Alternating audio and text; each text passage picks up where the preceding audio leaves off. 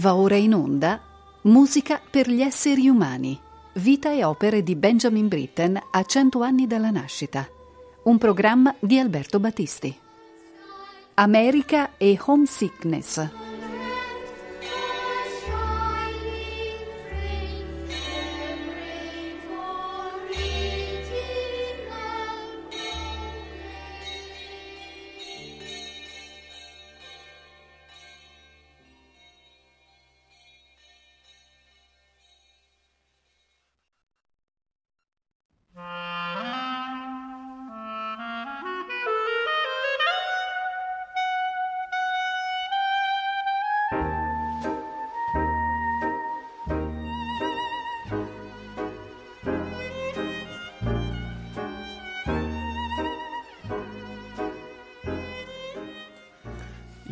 29 aprile del 1939 Benjamin Britten con Peter Pierce partiva alla volta dell'America. L'Inghilterra non era più una terra sicura e nemmeno l'Europa. I rigurgiti di guerra si stavano ormai facendo sentire prepotenti. Le dittature nazifasciste premevano sempre di più in modo ricattatorio sulle grandi potenze Francia e Inghilterra per eh, costringerle allo scontro finale. Di questa atmosfera ormai insopportabile, di questa eh, società asfissiante, Britain non ne poteva più. Il suo impegno sociale, civile, nel, negli anni 30, al fianco dei combattenti della guerra di Spagna, con eh, il movimento socialista inglese e soprattutto con la guida eh, politica, culturale, intellettuale di Winston Yoden, lo aveva portato a questo passo. E sul molo di Southampton, il 29 aprile del 1939, appunto, trova due personaggi molto cari a salutarlo. È il suo maestro Frank Bridge, il maestro che aveva celebrato, come ricorderete nella quello che abbiamo detto alla scorsa puntata, nelle sue variazioni su un tema di Frank Bridge. Il, la guida spirituale del giovane Britten prima della sua emancipazione come compositore. Un'emancipazione che ormai è avvenuta totalmente, ma il gesto che Bridge fa sul molo di Southampton, salutando Britten, è un gesto carico di significati. Gli regala la sua viola, la sua vecchia viola Giussani, il maestro consegna, per così dire, la propria anima. Quella viola rappresentava davvero l'anima, il, il senso di un viaggio insieme e anche la consapevolezza di probabilmente non rivedersi mai più. E con quella viola preziosa Britten salpa alla volta del nuovo mondo, dove immagina di trovare un luogo di perfetta democrazia, di giustizia, di realizzazione di tutti quegli ideali che invece i, i, giovani intellettuali della sua età, particolarmente quelli inglesi, vedevano sempre di più calpestati in Europa. E al fianco di Peter Pierce si eh, volgono verso il Canada, dove eh, avranno un'attività di qualche tempo e eh, ci sarà anche un, una, notevole produzione destinata alle, eh, agli ambienti musicali canadesi, per esempio Canadian Carnival, un'ouverture, o Young Apollo per pianoforte e orchestra d'archi, eh, così come alcune importanti pagine sinfoniche che cominciano a prendere eh, il, il, via nella mente, nella, creaz- nella, fantasia creatrice di Britten. Eh, per esempio, eh, il concerto per pianoforte, che è stato appena completato, ma verrà pubblicato soltanto nel 1946, una grande opera solistica. Eh, così come eh, il primo disegno di una grande partitura che eh, Benjamin Britten dedicherà alla memoria dei suoi genitori scomparsi. Questa partitura mh, vede l- la luce fra l'ottobre del 1939, quindi appena arrivati sul suolo americano, e il giugno del 1940. È la Sinfonia dal Requiem, opera 20.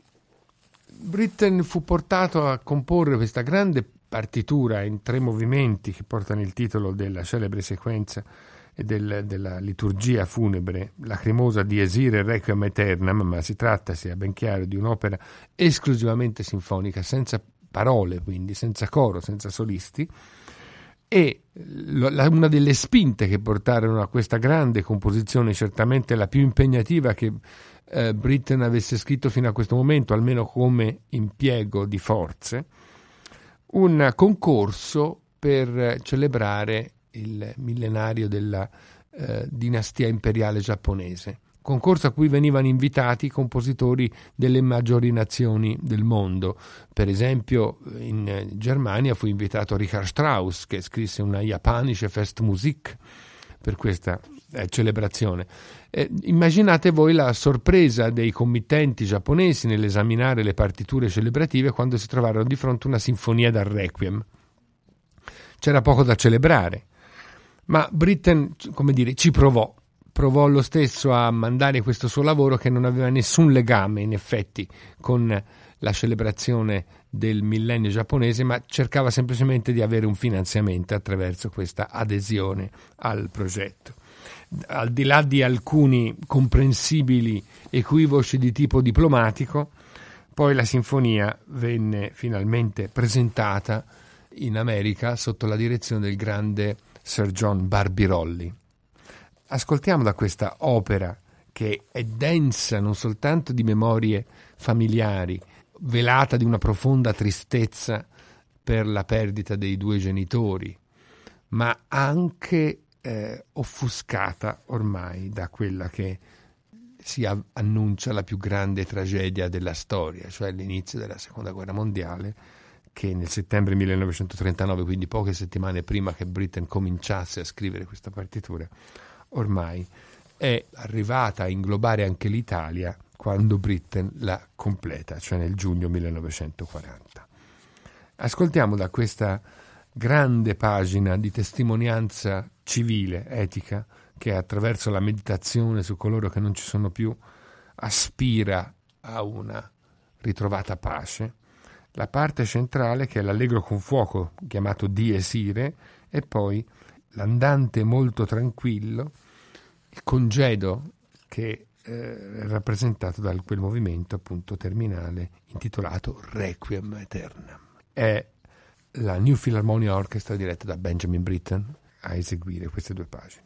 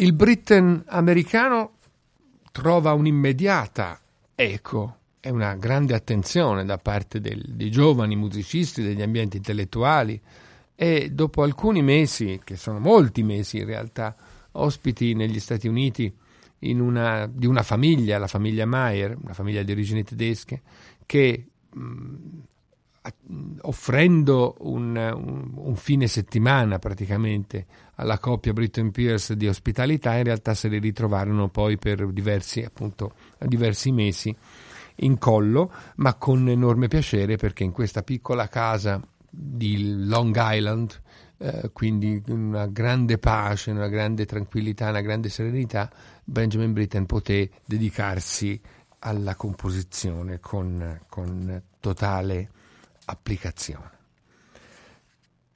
La, il mondo americano, dicevo, scopre la grandezza di Britten e nello stesso momento Britten scopre quello che sarà poi l'amore di tutta la sua vita. Il suo compagno di viaggio, il suo amico Peter Pierce, il tenore, in questo momento diventa il suo compagno di vita eh, l'amore non, na- non, nasce immediatamente fra i due, ma si sviluppa, diciamo così, attraverso una frequentazione che proprio nel, di fronte a un fiume americano arriverà alla dichiarazione, all'esternazione. Ed è proprio questo momento di grande felicità emotiva, sentimentale, questo finalmente aver trovato se stesso nel nel compagno che gli sarà al fianco fino all'ultimo secondo di vita e di respiro, che Britten immagina per lui un ciclo di liriche e sono liriche appunto nate nello spirito della libertà americana di quei primi mesi. Sono sette sonetti di Michelangelo Buonarroti. La scelta di prendere i testi da uno dei più complessi oscuri se vogliamo anche contorti poeti del nostro Rinascimento, quel grandissimo artista che tutti conoscono per lo più come eh, scultore, come pittore, ma che fu anche, oltre che architetto e, e scienziato, anche un grande poeta, un poeta dolente, un poeta esistenziale, potremmo chiamarlo.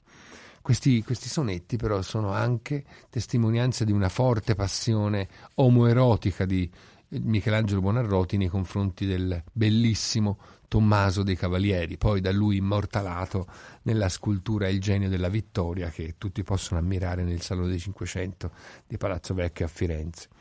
Questo comune sentire con la sensualità turbata di Michelangelo Buonarroti viene esaltata dalla musica di Britten in un canto d'amore che mette però anche in luce tutte le ferite e tutto il disagio di vivere quest'amore, per così dire, alla luce del sole.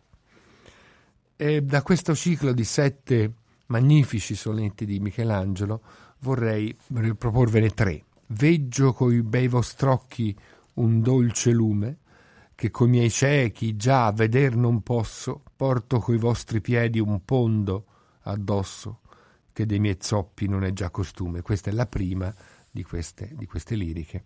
Ne seguiranno altre due, intanto ascoltiamo.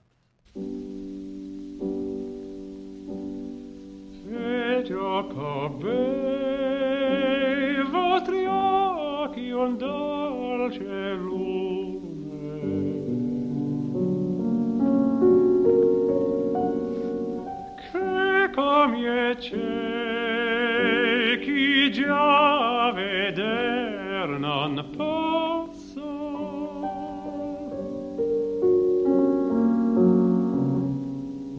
Porto co vostri piedi un pondo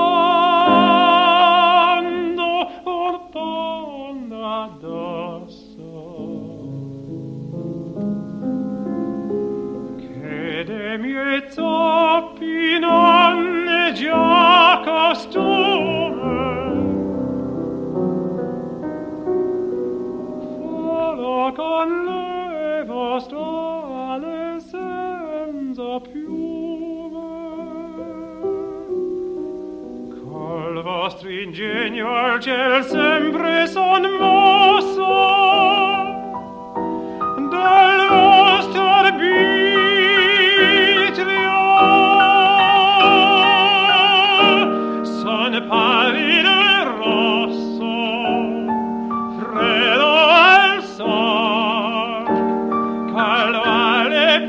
sempre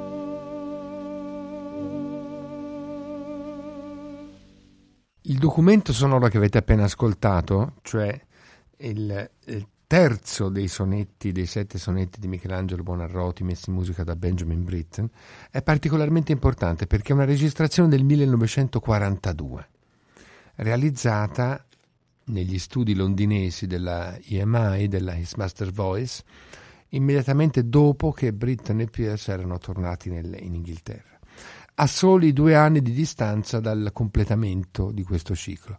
Quindi noi abbiamo in, questo, in questa registrazione una fotografia della voce di Peter Pierce negli anni 40 e un, eh, una primizia assoluta di un'opera nata soltanto sulla carta due anni prima e già portata in studio di registrazione.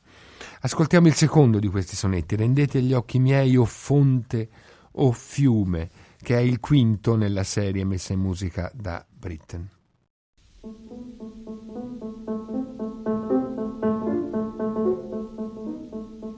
Rendete agli occhi miei, o oh fonte o oh fiume, rendete l'onde della non vostra e salda vena vi innalza e cresce con più lena che non nel vostro natural costume e tu faltai che il celeste lume tempri a tristi occhi e sospir mi è piena. Rendili al cor mio lasso terra serena giù oscura faccio al mio visivo come renda la terra i passi a lei mie piante. Con con le verge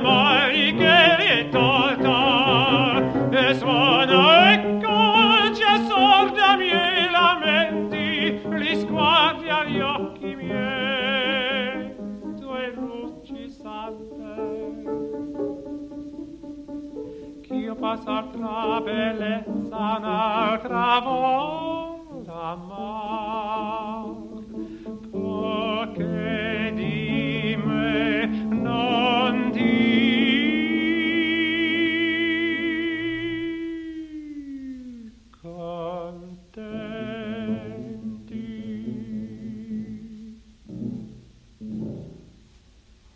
E infine il sonetto conclusivo, Spirito bennato, in cui si specchia e vede nelle tue belle membra oneste e care quante natura il ciel tra noi può fare.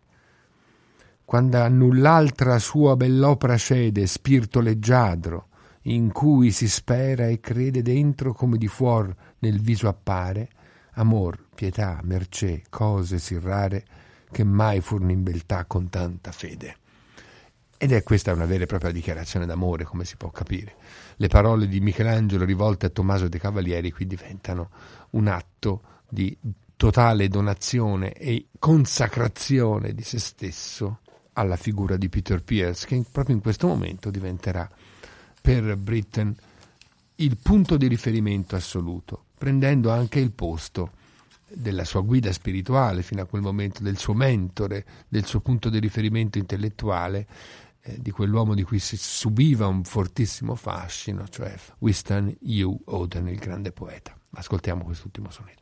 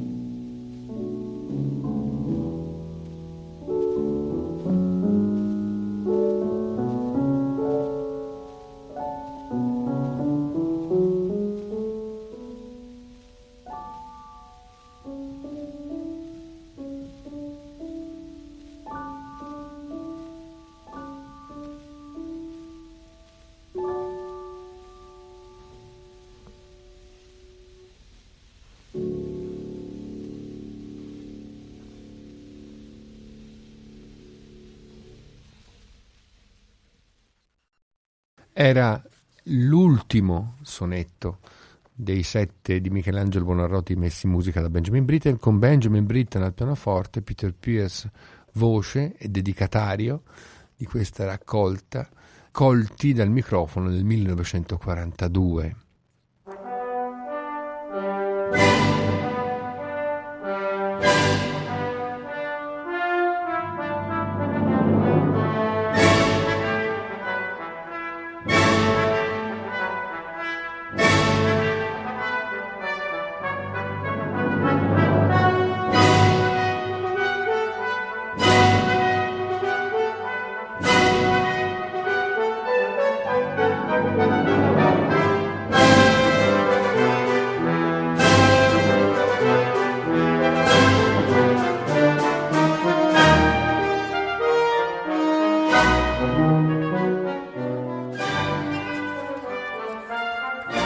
La musica che state ascoltando è quella dell'ouverture dell'operetta Paul Bunyan, che è un altro dei lavori nati in America, anzi di gusto squisitamente americano. Paul Bunyan è un boscaiolo, una leggenda popolare eh, da cui eh, Winston U. Oden trae questo libretto eh, che viene messo in musica da Britten pensando a un college di studenti, a un eh, gruppo di cantanti e attori non professionisti ma che appartengono appunto a un ambiente universitario. I riferimenti ehm, melodici e ritmici sono tipicamente americani, come sentiremo bene fra poco. Questa ouverture che noi stiamo ascoltando in sottofondo, in realtà poi fu tagliata dall'edizione definitiva di Britten, che volle in qualche modo risistemare i conti con questo, o questa operetta eh, nel 1974-75, quindi quasi prima di morire, poco prima di morire. Questa operetta ebbe una sfortuna che ne rese impossibile la vita successiva. Eh, di questa sfortuna, di questo insuccesso, di questo primo passo falso lo potremmo chiamare, almeno rispetto ai gradimenti del pubblico, di Britten nel teatro, egli rese responsabile con la sollecitazione di Peter Pierce, diciamo così, ormai assunto a suo consigliere ultimo, proprio il poeta Oden. In qualche modo eh, segnò anche la definitiva eh, chiusura del, del rapporto fra Oden e Britten. È un peccato che poi Britten abbia tagliato dalla versione definitiva affidata alle stampe per l'editore Faber questa ouverture che è deliziosa e che annuncia per molti aspetti elementi che ritroveremo nella uh, celebre Young Person's Guide to the Orchestra, guida del giovane all'orchestra di poco tempo dopo.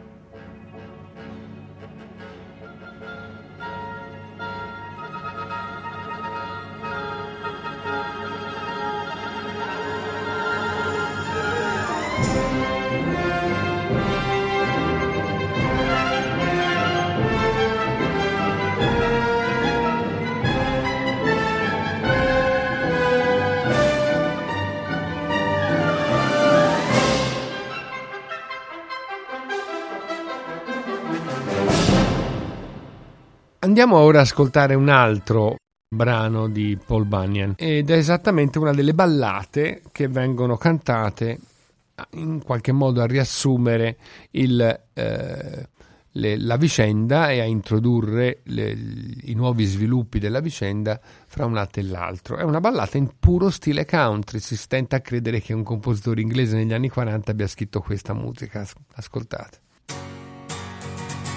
So Helson smiled and Bunyan smiled, and both shook hands and were reconciled. And Paul and Johnny and Hell became the greatest partners in the logging game. And every day Slim and Tiny swore they were more in love than the day before. All over the states the story spread. Non, non vi sbagliate, è proprio Benjamin Britten, non è Cat Stevens e non è Bob Dylan.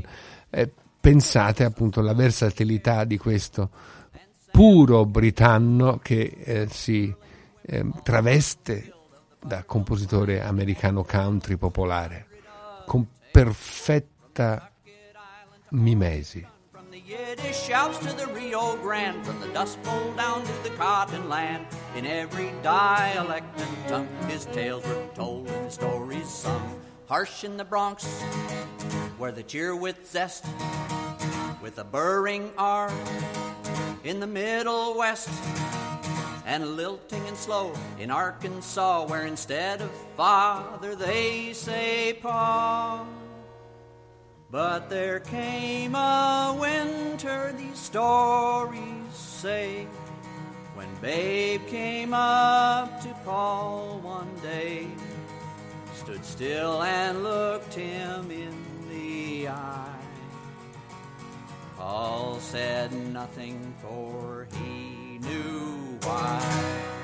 Shoulder your axe and leave this place. Let the clerk move in with his well washed face. Let the architect with a sober plan build a residence for the average man. And garden birds not bat an eye when locomotives whistle by. Telephone wires go from town to town for lovers to whisper sweet nothings down. We must depart, but it's Christmas Eve, so let's have a feast before we leave. That is all I have to tell. The party starting, friends, farewell. Gli incontri in America, eh, favoriti anche dalla frequentazione con eh, Winston U. Oden, l'autore del libretto di Paul Bunyan, da cui abbiamo sentito questa ballata abbastanza incredibile, erano stati molto molto proficui. In casa Mayer nel, nel Long Island, per esempio, si potevano incontrare Thomas Mann, Antonio Borgese, eh, scrittore italiano, per non dire di Albert Einstein, che aveva una amichevole eh, frequentazione con i coniugi Mayer che ospitavano Britten. Mentre invece poi la vita di Britten, una volta separati dalla am- amorevole famiglia Mayer, si rivolse a un appartamento di Brooklyn che diventò una specie di comune per giovani artisti. Era l'appartamento proprio di Oden, che riceveva in questa, in questa casa nei pressi del ponte di Brooklyn una truppa di, di, di, personaggi li più diversi fra di loro, cominciando per esempio da Klaus e Erika Mann, i figli di Thomas Mann, eh, figli diciamo molto irregolari nei comportamenti. Lo scrittore e musicista Paul Bowles, che tutti conoscono per il, celebre film Il Ten nel deserto, eh, di cui è l'autore, l'autore del testo naturalmente del romanzo, ma anche la scrittrice lesbica Jane Auer la spogliarellista Gypsy Rose Lee, il disegnatore Oliver Smith e naturalmente anche Pearson Britten. Ma la, la vita britannicamente molto appartata, molto regolare di questa coppia di amanti non si addiceva certamente a quell'esplosivo ambiente di eh, artisti e di quel vai e vieni del, del, della casa di Oden. E l'insuccesso di Paul Bunyan determinò, come dicevamo, anche la rottura fra i due, fra questi due che avrebbero potuto essere per ancora molti anni probabilmente uno, veri, uno dei veri e propri fari della musica e della poesia in una specialissima accoppiata. Potremmo dire anzi che il rapporto con uh, Winston U. Oden viene chiuso proprio nel tornare a casa, con questa necessità di lasciare l'America dalla quale Britain non aveva ricevuto probabilmente quella felicità e quella consapevolezza, né aveva trovato quel, quel luogo di democrazia, di giustizia che immaginava, e la homesickness, cioè il, il mal di patria, eh, comincia a diventare insopportabile sia per Britain che per Pierce e decidono a loro rischio e pericolo di affrontare l'Oceano Atlantico mettendosi in viaggio l- per un percorso infestato dai sottomarini tedeschi che non ci pensavano due volte a, a buttare a giù, a, ad affondare i, anche i transatlantici civili. In questo viaggio di ritorno, che poteva anche rappresentare per entrambi la prigione come disertori, perché nel frattempo, come abbiamo ricordato, era scoppiata la seconda guerra mondiale, loro non si trovavano al richiamo delle armi come avrebbero dovuto, benché entrambi eh, obiettori di coscienza, ma proprio per questo a maggior ragione rischiavano il carcere nel momento stesso in cui avrebbero posato il piede sulla, sulla madrepatria. In, in questo viaggio, dicevo, Britten compone un inno a Santa Cecilia, musica sacra, su testo proprio di Winston New Walden, che in qualche modo rappresenta il congedo da questa fase della sua vita, da questo periodo che è stato un periodo di liberazione intellettuale, liberazione sessuale, di liberazione del, da, dalla madrepatria, un necessario momento in cui grazie alla complicità con Oden Britten eh, riesce almeno parzialmente a tagliare quel cordone ombelicale di rapporti, di legami, di eh, influenza e di sottomissione psicologica eh, che eh, aveva caratterizzato la sua infanzia la sua giovinezza eh, di giovane inglese. Ascoltiamo dall'ultima parte dell'inno a Santa Cecilia di Winston U. Oden, ricordando che Santa Cecilia è la, la santa del giorno in cui Britten nacque, il 22 novembre, quindi è una poesia, una musica e una ispirazione particolarmente vicina alle corde più intime del compositore.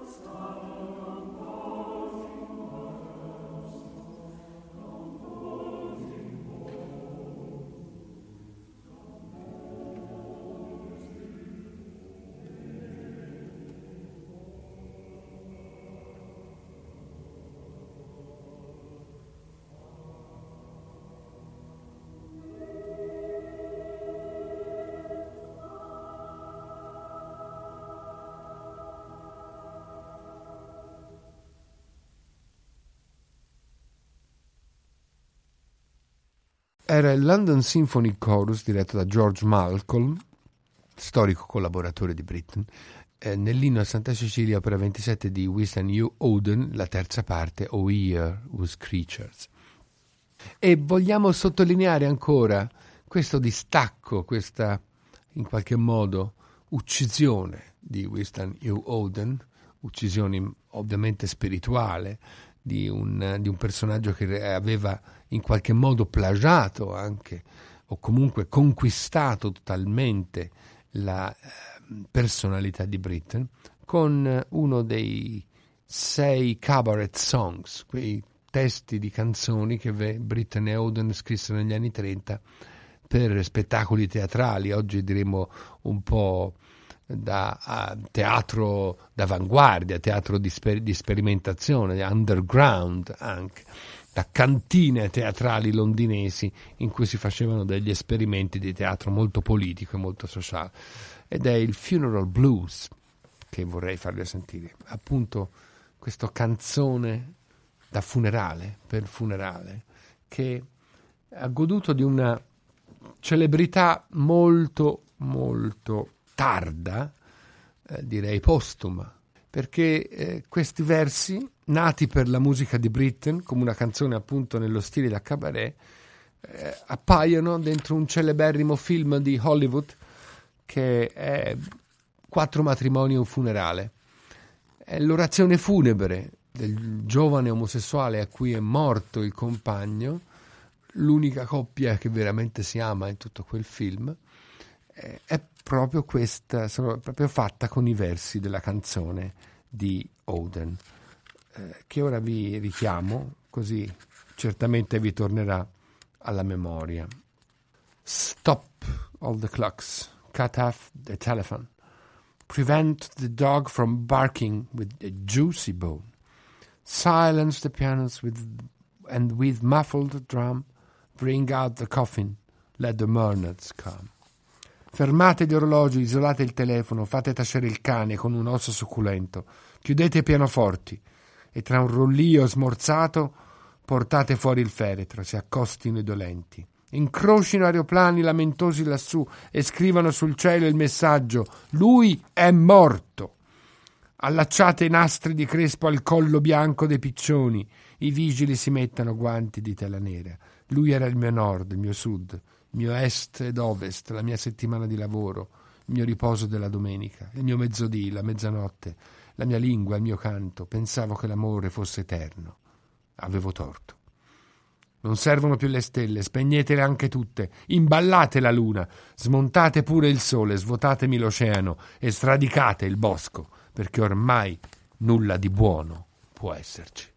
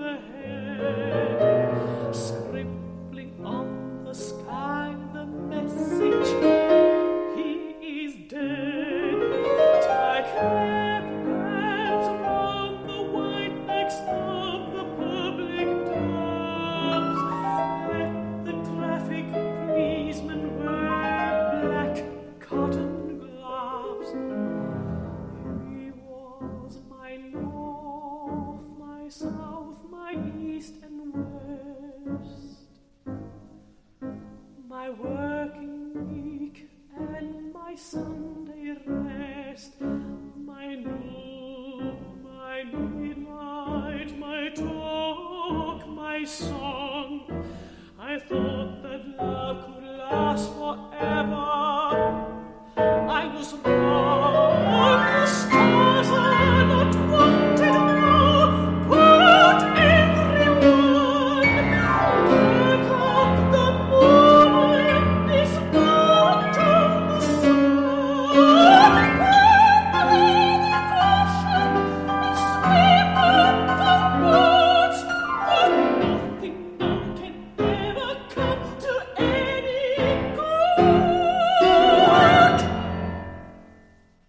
Con questo Funeral Blues abbiamo seppellito Winston U. Oden, il quale continuava naturalmente a vivere, ma non avrebbe più collaborato con il suo giovane amico Benjamin Britten, che ormai su un piroscafo si avvia a tornare nel, in un'Inghilterra bombardata dai tedeschi, affamata dalla seconda guerra mondiale, rischiando, come abbiamo detto, anche il carcere. E infatti ci sarà un'inchiesta appena Britain sbarca.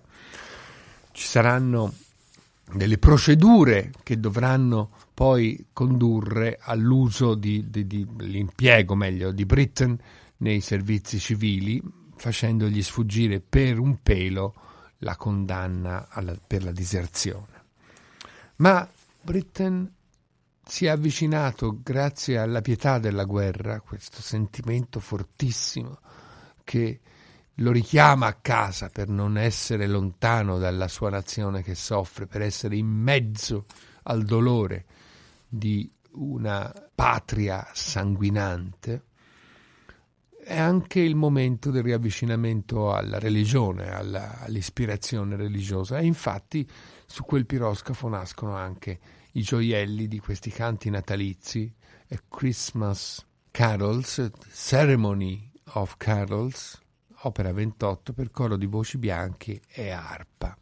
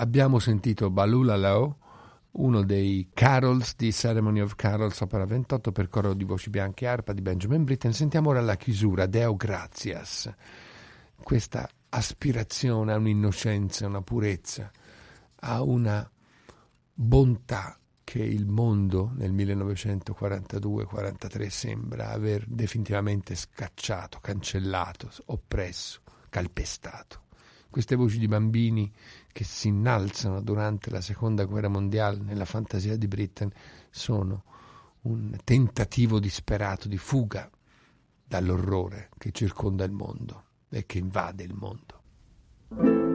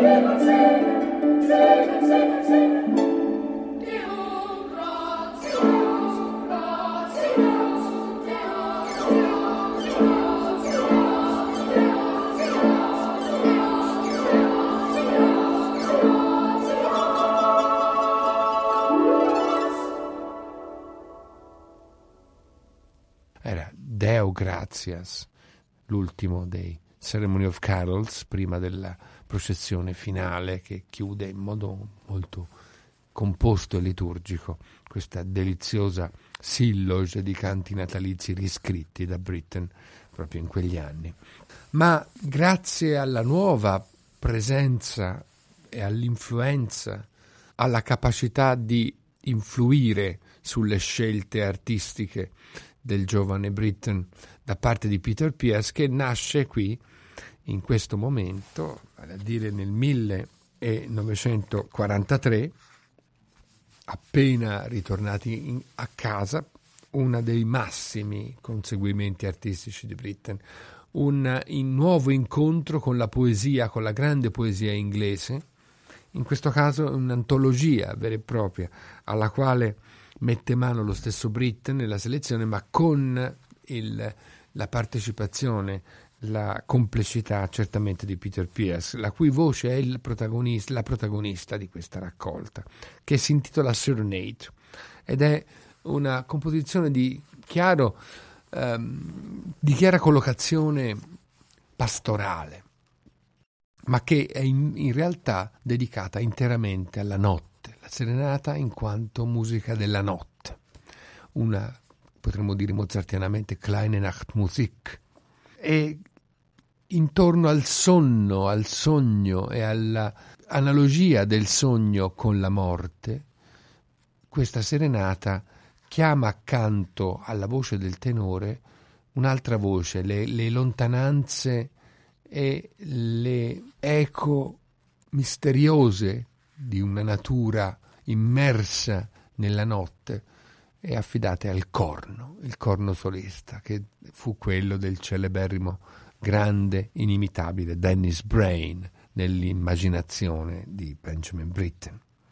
Questa serenata opera 31 per tenore, corno e archi, ora la ascoltiamo, interpretata da Ian Bostridge, ma in una piccola selezione. Intanto il prologo ci porterà poi alla elegia, ma sentiamo intanto il prologo. Il prologo con il corno che suona i, i suoi suoni naturali e quindi anche una nota leggermente eh, calante.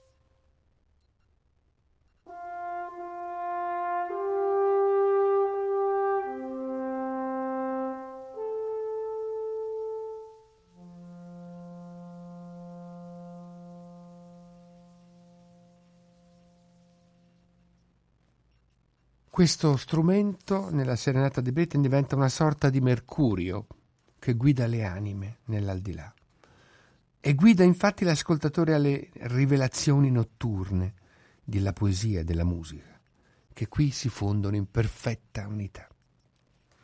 Il primo canto è una pastorale da ritmi cangianti sul testo di Charles Cotton, un poeta del barocco inglese.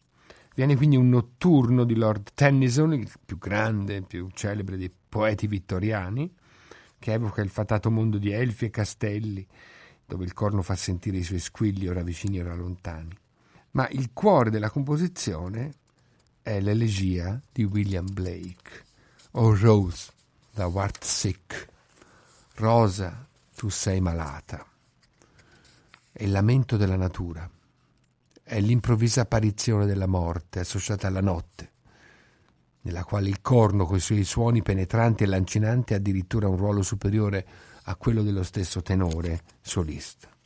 O Rose, thou art sick, the invisible worm that flies in the night, in the howling storm, has found out thy bed of crimson joy. And this dark secret love does thy life destroy. Rosa, tu sei malata, l'invisibile verme che vola nottetempo nell'urlo della tempesta ha trovato il tuo letto di purpure allegrezza e l'oscuro suo segreto amore distrugge la tua vita. Immediatamente dopo questa elegia, Britten introduce una poesia gotica di anonimo del XV secolo, in inglese antico, un dirge, una trenodia, un canto funebre, e la angosciata consapevolezza del peccato, evocata nella notte, nelle angosce notturne, una notte al lume di candela, una notte al fianco di un morente, di un uomo che sta per trapassare. Questa notte, proprio questa notte, ogni notte, tutte le notti, fuoco, stanza, lume di candela. E Cristo accolga la tua anima. Ascoltiamo Elegia e Dirge dalla Serenata di Britten con Ian Bostridge, Radek Baborak corno, Berliner Philharmoniker e Sir Simon Rattle direttore.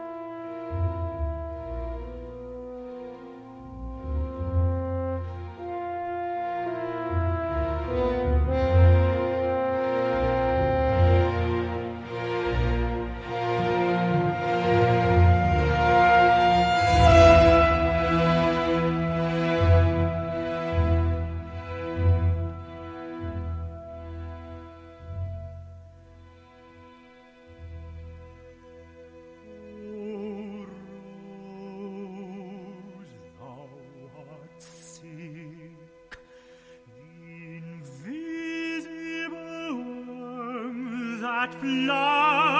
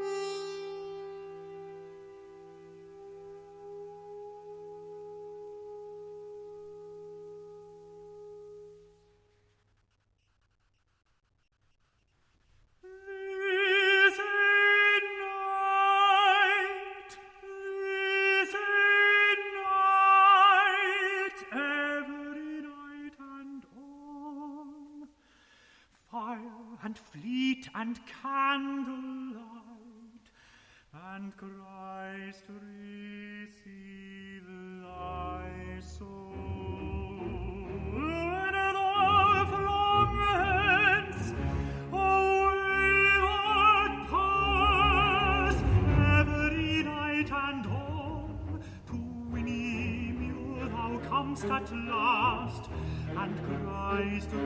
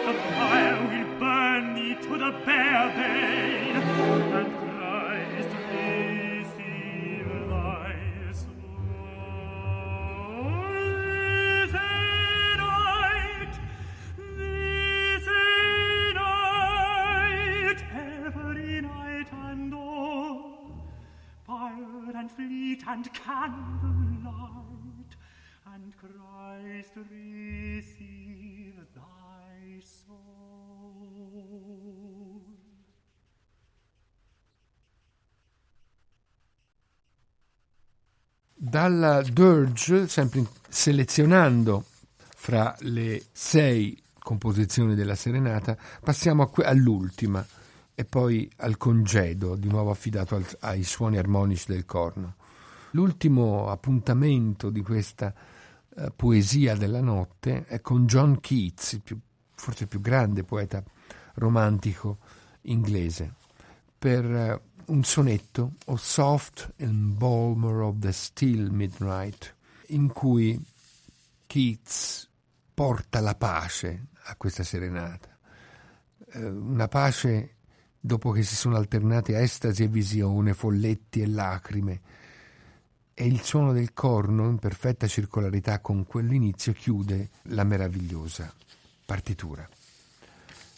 E questo protagonista finale è proprio il sonno, tu che tenero imbalsami la silente mezzanotte, benigno chiudendo con delicate dita i nostri occhi, amici del buio, protetti dalla luce, adombrati dal divino oblio. Oh dolcissimo sonno, se così ti piace, chiudi a metà di quest'inno i miei occhi che ti bramano. O aspetta l'amen, anzi che il tuo papavero sparga le sue cullanti elemosine attorno al mio letto. Allora salvami o il dì passato brillerà sul mio cuscino, suscitando dolori innumerevoli. Salvami dalla coscienza curiosa, signora potente anche nelle tenebre, rintanata come una talpa. Gira con agio la tua chiave nell'oliata serratura e sigilla il placato scrigno dell'anima mia.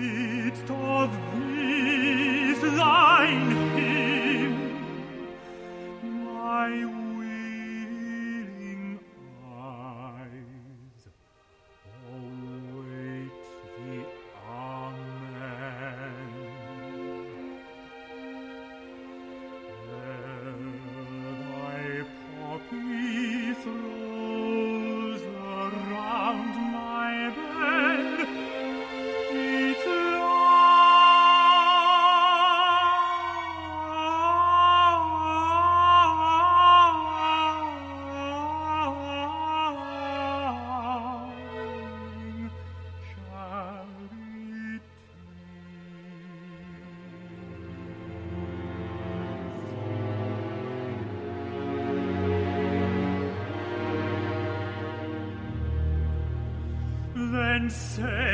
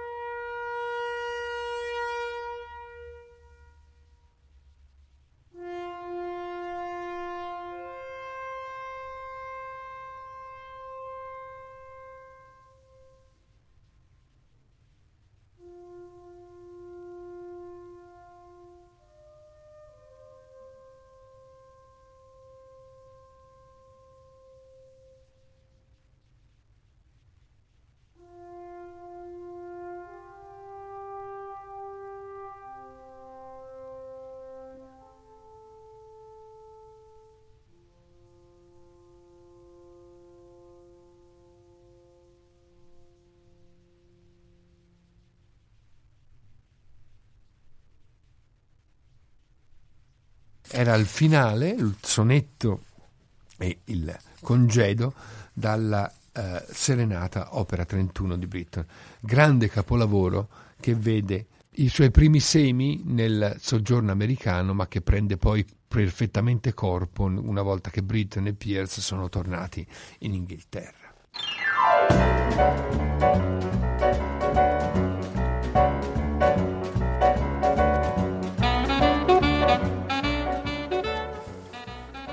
L'America ormai è un sogno passato. La cruda realtà della seconda guerra mondiale, l'impegno nei servizi sociali, la ripresa della composizione con una ritrovata fiducia nella propria lingua, nella propria patria, nella propria cultura, questo ritorno a casa ha rappresentato per Britten certamente una sorta di momento, di rito, di passaggio, di taglio e poi di ricu- ricucitura con lo spirito della nazione. E mentre stiamo ascoltando un boogie woogie che appartiene a un altro di quei lavori teatrali degli anni 30 eh, in cui Britten e Oden e Isherwood e Spender collaboravano insieme e notate con quanta capacità Britten sia in grado di immergersi nello spirito della musica americana, con questo boogie woogie che ci porta davvero verso la fine della seconda guerra mondiale, di cui questa musica diventa in qualche modo nelle band eh, che arrivano nel continente con le truppe di liberazione, Glenn Miller e, e, e simili, eh, con questi boogie woogie eh, noi ci congediamo da Britain per questa puntata, ma da un Britain che in America ha trovato un libro e torna a casa con un libro trovato su una bancherella, The Borough, di George Crabbe, poeta del primo Ottocento inglese, in cui si racconta la storia di un pescatore dannato. Ed è questo, lo riconoscerà poi Britain negli anni successivi, il forse più grande dono che l'America gli ha fatto. Trovare questo libro di questo poeta inglese a lui quasi sconosciuto su una bancherella, tornare a casa e da quel libro trarre il capolavoro della sua vita, Peter Grimes, l'opera di cui ci occuperemo nella prossima trasmissione. Un saluto da Alberto Battisti e da Gianluigi Campanale che ci ha seguito pazientemente in cabina di regia.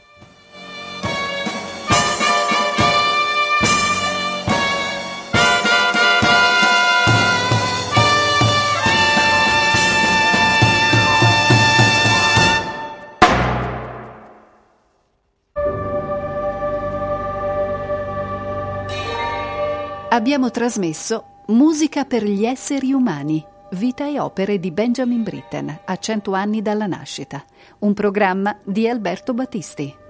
America e Homesickness